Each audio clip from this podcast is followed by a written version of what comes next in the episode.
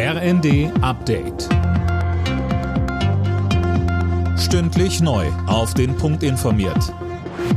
Ich bin Mia Hin. Guten Tag.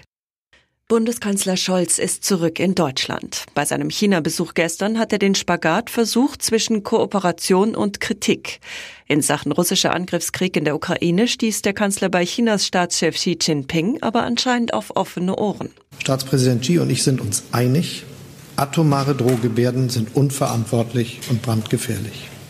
Mit dem Einsatz von Atomwaffen würde Russland eine Linie überschreiten, die die Staatengemeinschaft gemeinsam gezogen hat.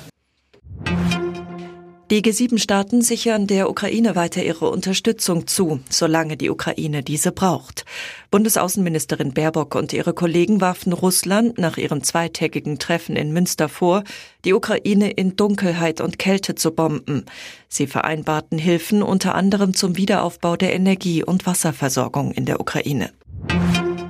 Nachdem er die Hälfte seiner Mitarbeiter gefeuert hat, legt sich der neue Twitter-Boss Elon Musk nun mit seinen Werbekonten an. Da hatten sich zuletzt einige von Twitter abgewendet. Und das missfällt dem Tech-Milliardär offenbar, Sönke Rölling. Ja, denn Werbung ist die Einnahmequelle für Twitter. Und wenn jetzt große Konzerne wie Volkswagen, Pfizer oder Mondelez sagen, sie verzichten erstmal darauf, bei Twitter Werbung zu schalten, weil sie nicht neben negativen Inhalten auftauchen wollen, dann tut das dem Konzern und damit Musk auch richtig weh. Musk droht ihn jetzt damit, sie öffentlich bloßzustellen, um sie mit einem Gegenboykott zu belegen. Die Frage ist allerdings, ob das nicht noch mehr Firmen dazu veranlasst, Twitter den Rücken zu kehren. In der Fußball-Bundesliga hat Borussia Mönchengladbach am Abend gegen den VfB Stuttgart gewonnen. In der ersten Partie des 13. Spieltags setzte sich Mönchengladbach mit 3 zu 1 durch.